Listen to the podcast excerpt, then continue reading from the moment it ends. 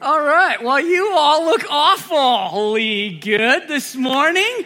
We put up an announcement slide last week and said, wear an ugly sweater, and look at what happened today. All I got to say is whoever makes those announcement slides better use that power for good and not evil, okay? Because this is awful and awesome. So I love you guys. Thanks for participating.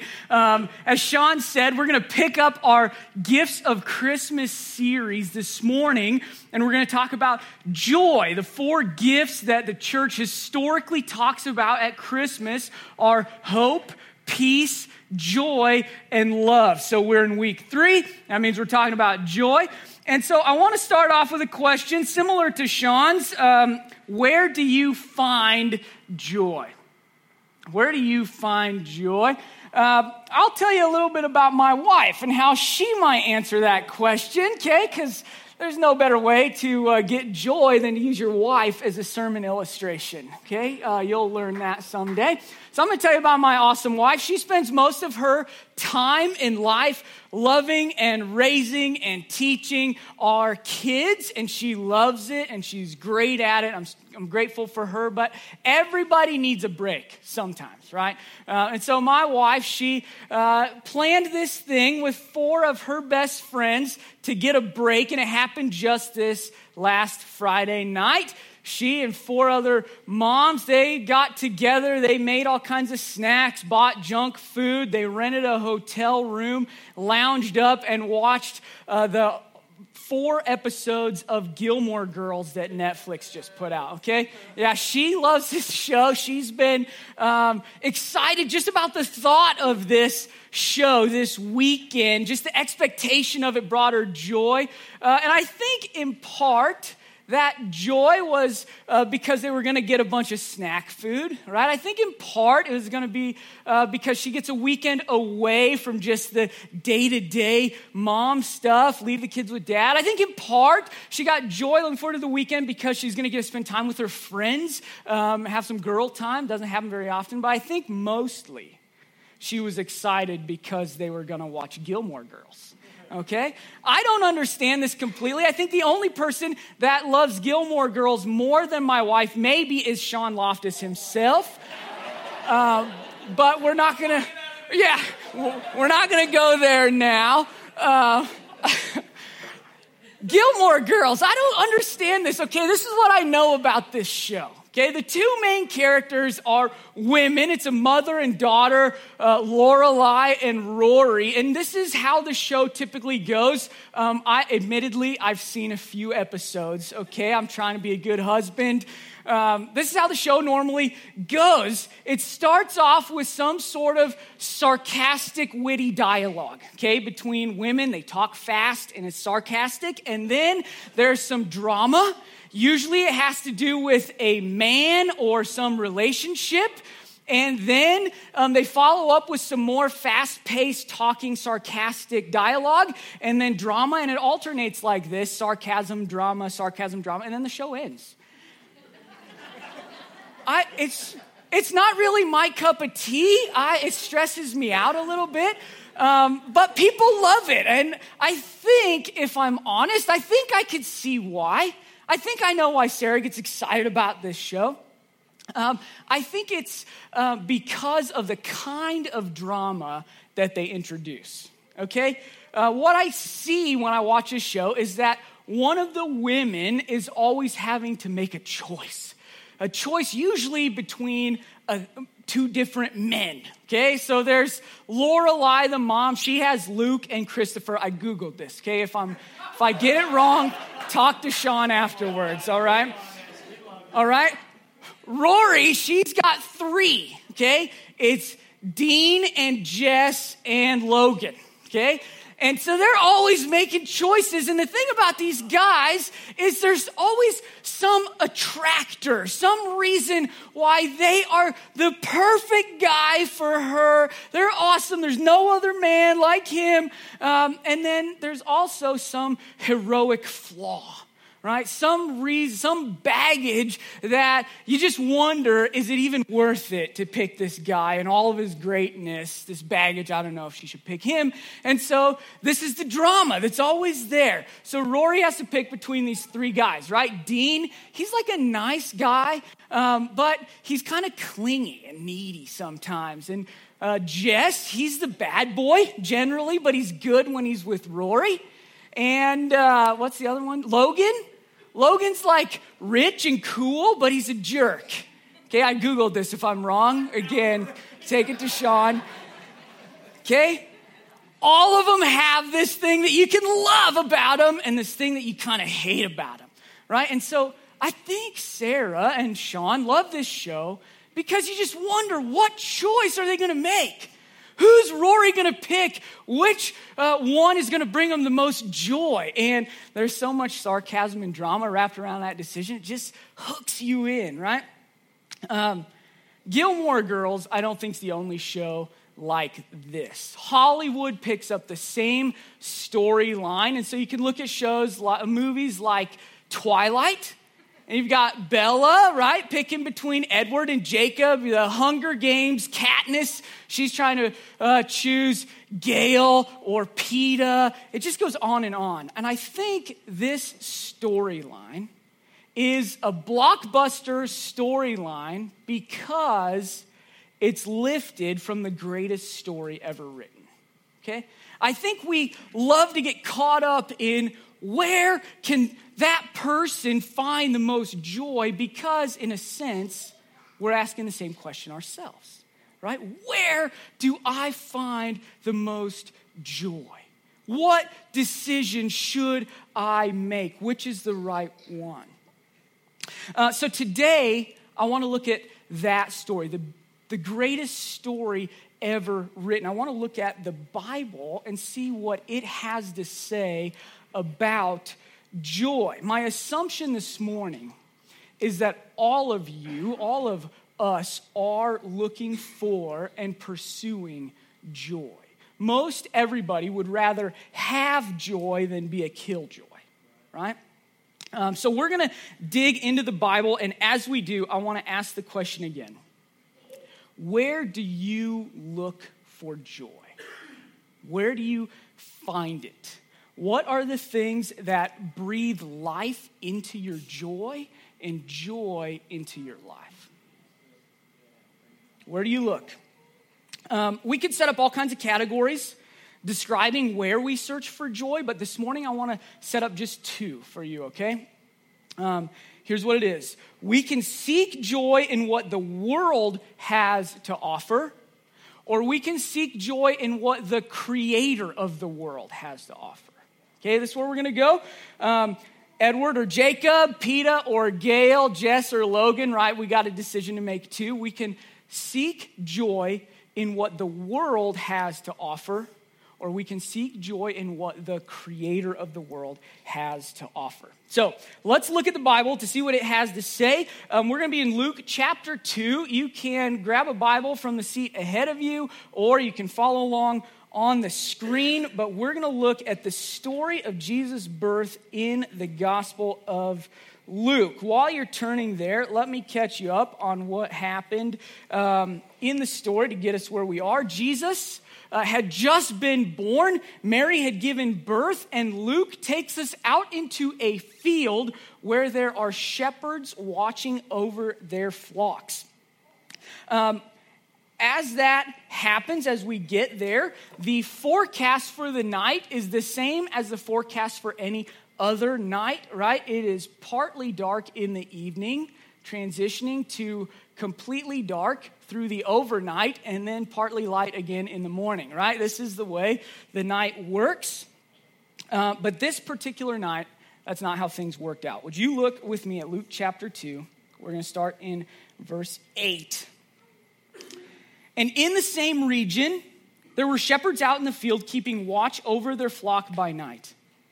And an angel of the Lord appeared to them, and the glory of the Lord shone around them, and they were filled with great fear. Okay, so this night where the shepherds are, it's different. It starts dark, but then light breaks in. The forecast changed. The darkness that usually hung over the shepherds and over the fields was broken. Light penetrated in. The glory of the Lord shone around them. And as that light breaks in, you can imagine the shepherd's response, right? You come over a hill while you're driving at night and somebody's got their brights on. It hits your eyes, right? Or kids, your parents wake you up by walking into your room and flipping the light switch on. Hey, Bryn, and flip the light switch. And first you open your eyes to see who's shouting my name. And then you close them tight because the light shines in them. It almost hurts. Right? This is what the shepherds have happen. It's a dark night and they're watching the flocks, and all of a sudden there's an angel that appears and the glory of the Lord shines around them, and they squint and close their eyes and they begin to adjust. And as they look, they see an angel in the midst of the light. This is a wildly unexpected, mildly bizarre situation, and it gets a little stranger yet. The angel then speaks. And the angel can tell that the shepherds are afraid, but he doesn't speak just about fear. He talks about joy. Will you go back to the Bible with me? We'll look at verses 10 through 12. And the angel said to them, "Fear not, for behold, I bring you good news of great joy that will be for all the people. For unto you is born this day in the city of David a Savior, who is Christ the Lord. And this will be a sign for you. You will find a baby wrapped in swaddling clothes and lying in a manger." I want to spend the rest of our time this morning looking at this announcement from the angel. You see, I think the shepherds in darkness experiencing a great light is a physical picture of what the angel was trying to do in their hearts. Where there was darkness, he's speaking in great light. And he said, "I bring you good news of great joy." And so I want to look at that joy. The angel's telling them where to look. He's telling them what the joy is like and who it's for. And so I want to summarize quickly for you what I think he said. This is where we're going to land today. Great joy is found in the good news, okay? Great joy is found in the good news. When I say that, if you're like me, the first question that you want to ask is, well, if great joy is found in the good news, then what is the good news? If great joy is there, then I want to know what that is. And so if we're to look at what is the good news, we could go a couple different ways about it. We could get nerdy and do a little word study. Okay, the New Testament, which is what the book of Luke is in, it was originally written in Greek. We have English translations. So if we look at the Greek words to find out a little more about the good news, we can get there. When the angel says, "I bring good news," those four English words are only one word in Greek. Okay, and that word, when it's used other places in the Bible, is often translated preach or preach the gospel. Sometimes it's translated evangelize, or the same root is used for evangelist. So we could say that what the angel did, if we were to rewrite this, we could say the angel spoke, "Fear not, for behold, I preach the gospel to you." I bring you good news means I preach the gospel. And if we go even further, the word for great, it's a gospel of great joy. The word for great in Greek is megas. It's where we get the word mega, right? So behold, or fear not, for behold, I preach to you the gospel of mega joy. Cool, right? The Greek is cool. You can start to answer the question, what is the good news? Well, it's a gospel of mega joy, but that doesn't really get us where we wanted to go, right? Because then we just ask the question, well, then what is the gospel? What is the gospel of mega joy? The angel doesn't leave us hanging. He kept speaking. And this is what he said. We read it just a moment ago. Fear not, for behold, I bring you good news of great joy that will be for all the people. And here it is. What is that gospel? For unto you is born this day in the city of David a Savior who is Christ the Lord.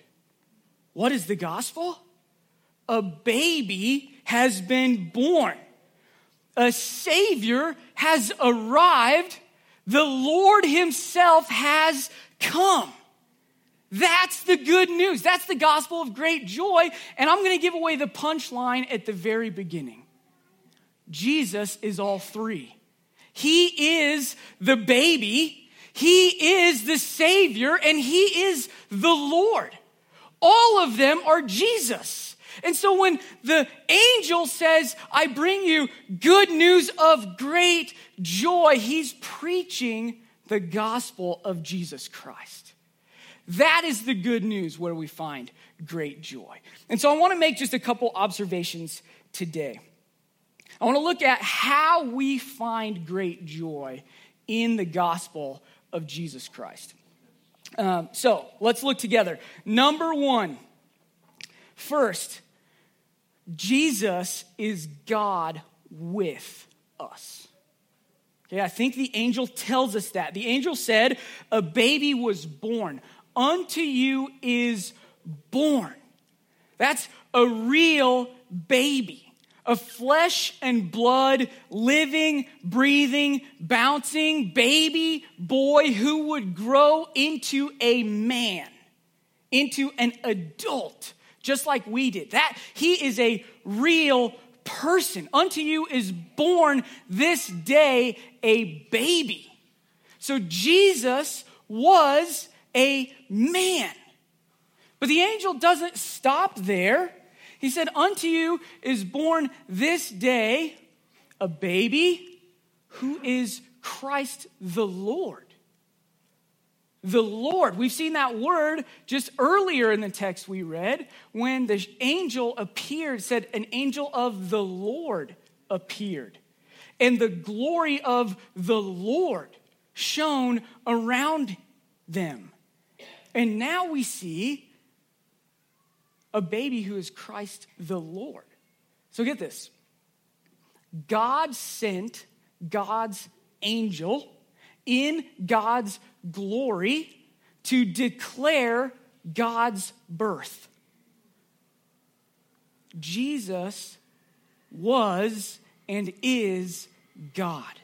The angel said, for unto you is born this day in the city of David a Savior who is Christ the Lord. Jesus was man and God. He was born and he is Lord. The angel declared that Jesus was a God-man. Jesus is God with us. And so you might ask, okay, Eric, I see what you did there, but why does that bring us joy? What? We could know that, the Bible says that, but why would that bring us joy? I think it's because we can know that since Jesus was a God-man, that he entered into flesh to live with us and amongst us, he's not a far-off God. Amen? He's not a God that took a stone and skipped it across the universe, let things ripple, and then walked away, right? Kind of start something in motion, see a little fallout, and forget about it. That's not the kind of God we serve. He's a God who enters in. So let me tell you a story. I've had a lot of bosses in my life. One of the best, his name was Farron Pratt, and he was the president of First Dakota National Bank in Vermilion, South Dakota. I worked there as a teller and personal banker for a couple years. I'd been there for about a year, and I had never seen Farron step behind a teller counter. Okay, why would he? He's the president. He has more important things to do. They pay me less money to stand there behind the teller counter, right? That's my job, not his. I'd never seen him behind one. And then one day, one of First Dakota's biggest clients, not humanly biggest, but financially biggest, okay? One of their biggest clients walks in, and he is mad.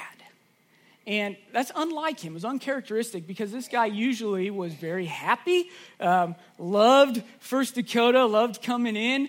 And so when he walks in mad, you know there's something wrong. And he walks up to my counter, my window, and he explains there's a problem. He had some complex transactions to take care of, and he demanded Farron.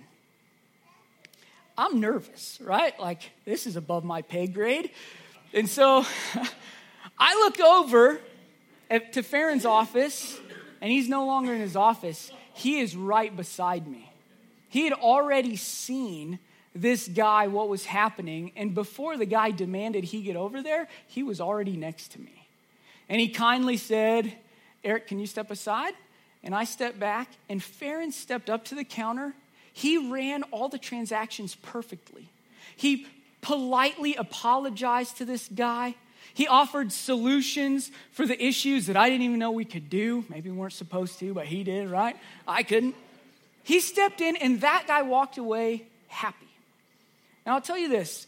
I had always been grateful to have a branch president in the office down the way, because I knew if I was in trouble, I could appeal to him, right?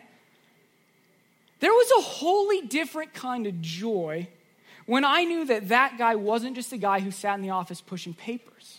He was a guy who could step into my place and do for me things I could not do on my own. Farron was a good boss and a good leader, and I was grateful that he was there for the first year, but man, I served him joyfully, and I worked hard for him joyfully after that experience with that client that day, because I knew he knew what I was going through. I knew he was familiar with who I was and what I was sent to do. Folks, I would say that our joy in Jesus is similar on a whole nother level, right? Because Jesus is not the kind of God that sits in a far-off office pushing papers that we only appeal to when we have a problem. Jesus is a God who is with us. He entered into flesh and lived among us. That means he knows what you're going through. He's acquainted with your struggles. He's experienced the same kind of struggle. Jesus is God with us. It's his name, Emmanuel, God with us. There is joy in serving that kind of God, and there is no other God like Jesus who has done that like he did. I just want to pause here and say, if you're sitting in this room right now and you think, man, I don't know about this God thing. I don't know. I might believe that there is something out there, but I just don't know if we can know it. I'm just unsure. If that's you today, I want you to hear what the angel said on the day that Jesus was born. "Fear not, for behold, I bring you good news of great joy that will be for all peoples. For unto you is born this day in the city of David a Savior who is Christ the Lord." The angel said that Jesus is God with us. You can know him and he knows you. There is joy in that good news. Amen? Okay. So the first thing I think we observe, this great joy found in the good news, I think is that Jesus is God with us. But there's one more thing I want to look at. I think Jesus is not just God with us, Jesus is God for us. Okay? The angel said, "Unto you is born this day a Savior." A Savior. Now, Jesus' dad, Joseph, when he found out that Jesus' mom, Mary, was pregnant, he wasn't happy. Remember, they were in that kind of, Doug described it last week, kind of dating, sort of engaged, certainly not married, but committed to marriage, kind of awkward relationship. And when Joseph heard that Mary was pregnant, that's not good, because he knows this baby's not mine. But in the book of Matthew, we see that an angel appeared to Joseph also. And this is what the angel said to him to calm his fears. Matthew chapter 1. The angel says, "Joseph, son of David, do not fear to take Mary as your wife, for that which is conceived in her is from the Holy Spirit. She will bear a son, and you shall call his name Jesus." Why? "For he will save his people from their sins." The angel said, "Unto you is born this day a Savior." What kind of Savior is Jesus? He's the kind of Savior that saves people from their sin. Whatever you've done wrong, Jesus can save. Wherever you're broken, Jesus can save.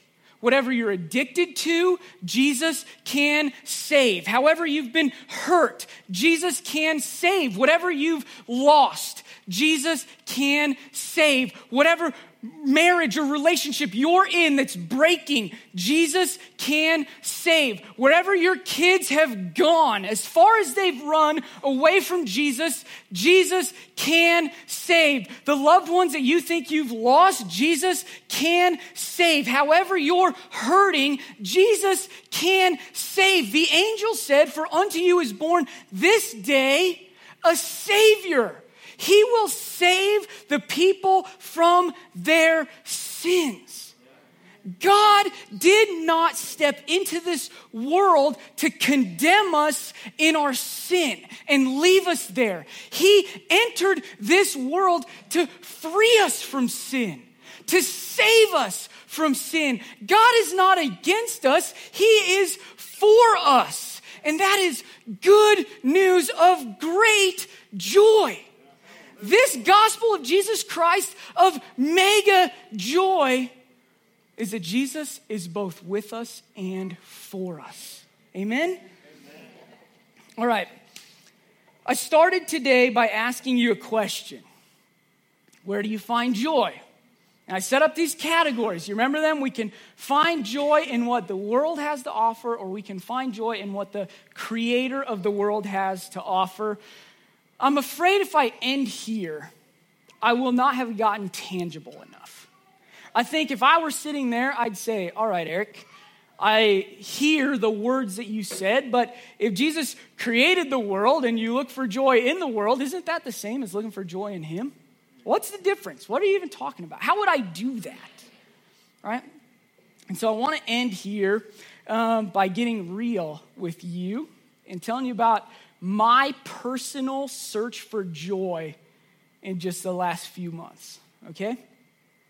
So I started off with my wife. I'm going to end with my wife and tell you about my pursuit of joy in our marriage, okay? Sarah and I have been married for 10 years. Let me tell you the road that we've been on. Year one was awesome in so many ways. But it was challenging because we were learning to communicate. How do we talk to each other? We're from two different families that have different backgrounds, and now we're making a new one. And so we had to learn how to communicate, how to deal with conflict, how to establish new family rhythms. And so year one was an awesome, exciting, joyful, challenging learning year for us, right? But years two and three were a breeze because we put in the work in year one. It was awesome. Well, then year four comes along and things had changed. We had added a kid to our family and bought a house, and so we had to relearn, to reshape those family rhythms. We had to refigure out, who are you and who am I in this new world? And in that new world, we found a new normal. And if I'm going to be honest, it's been a lot of fun riding that new normal from year four for the last 6 years into year 10. It's gone well. God's blessed us. But in the last 6 years, a lot's happened, right? We've added 3 more kids and a dog to our family. We sold a little house on the west end and bought a bigger house on the east end. I changed jobs from an IT company in Omaha to a church plant in Council Bluffs.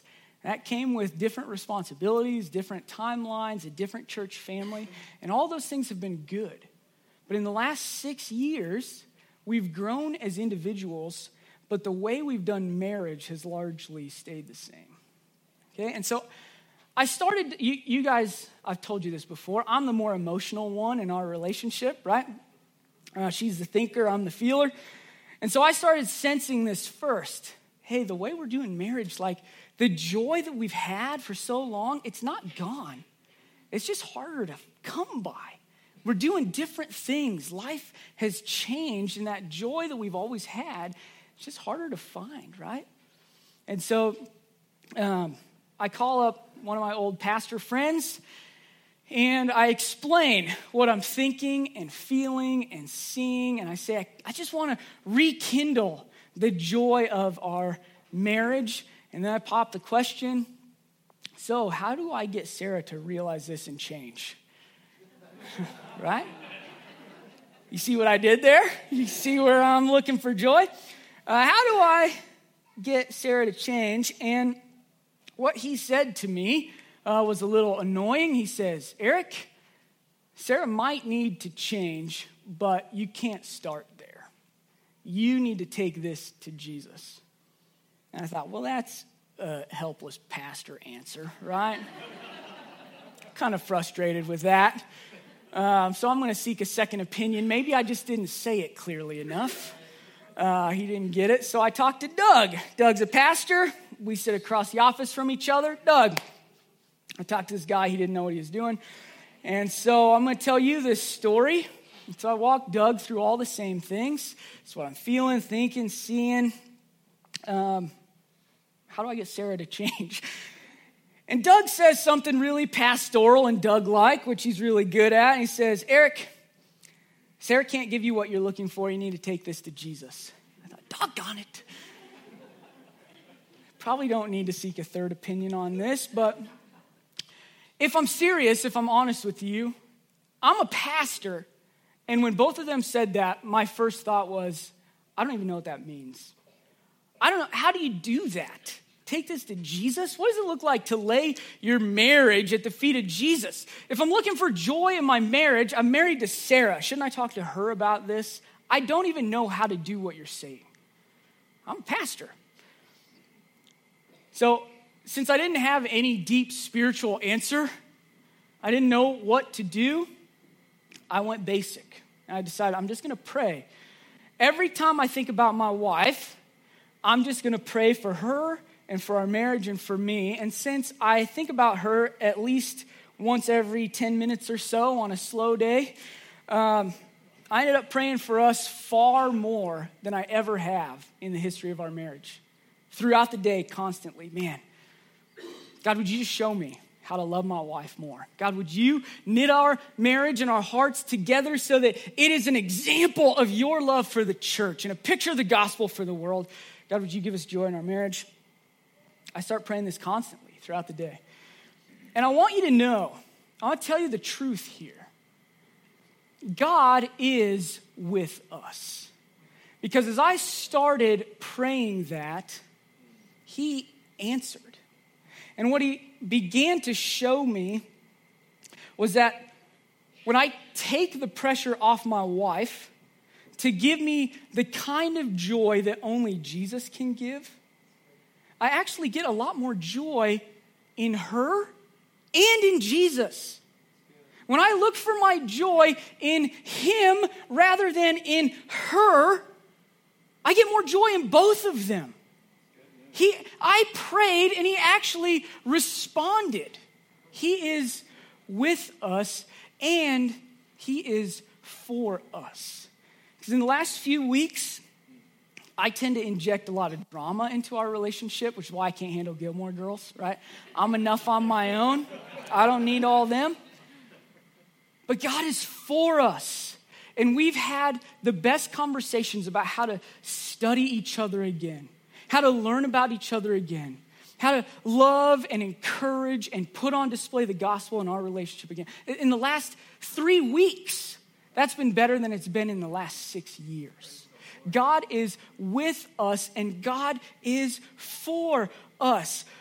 The joy in our marriage has grown as it's taken deeper roots in the joy of Jesus. When our joy is rooted in Jesus, our joy everywhere else grows bigger, okay?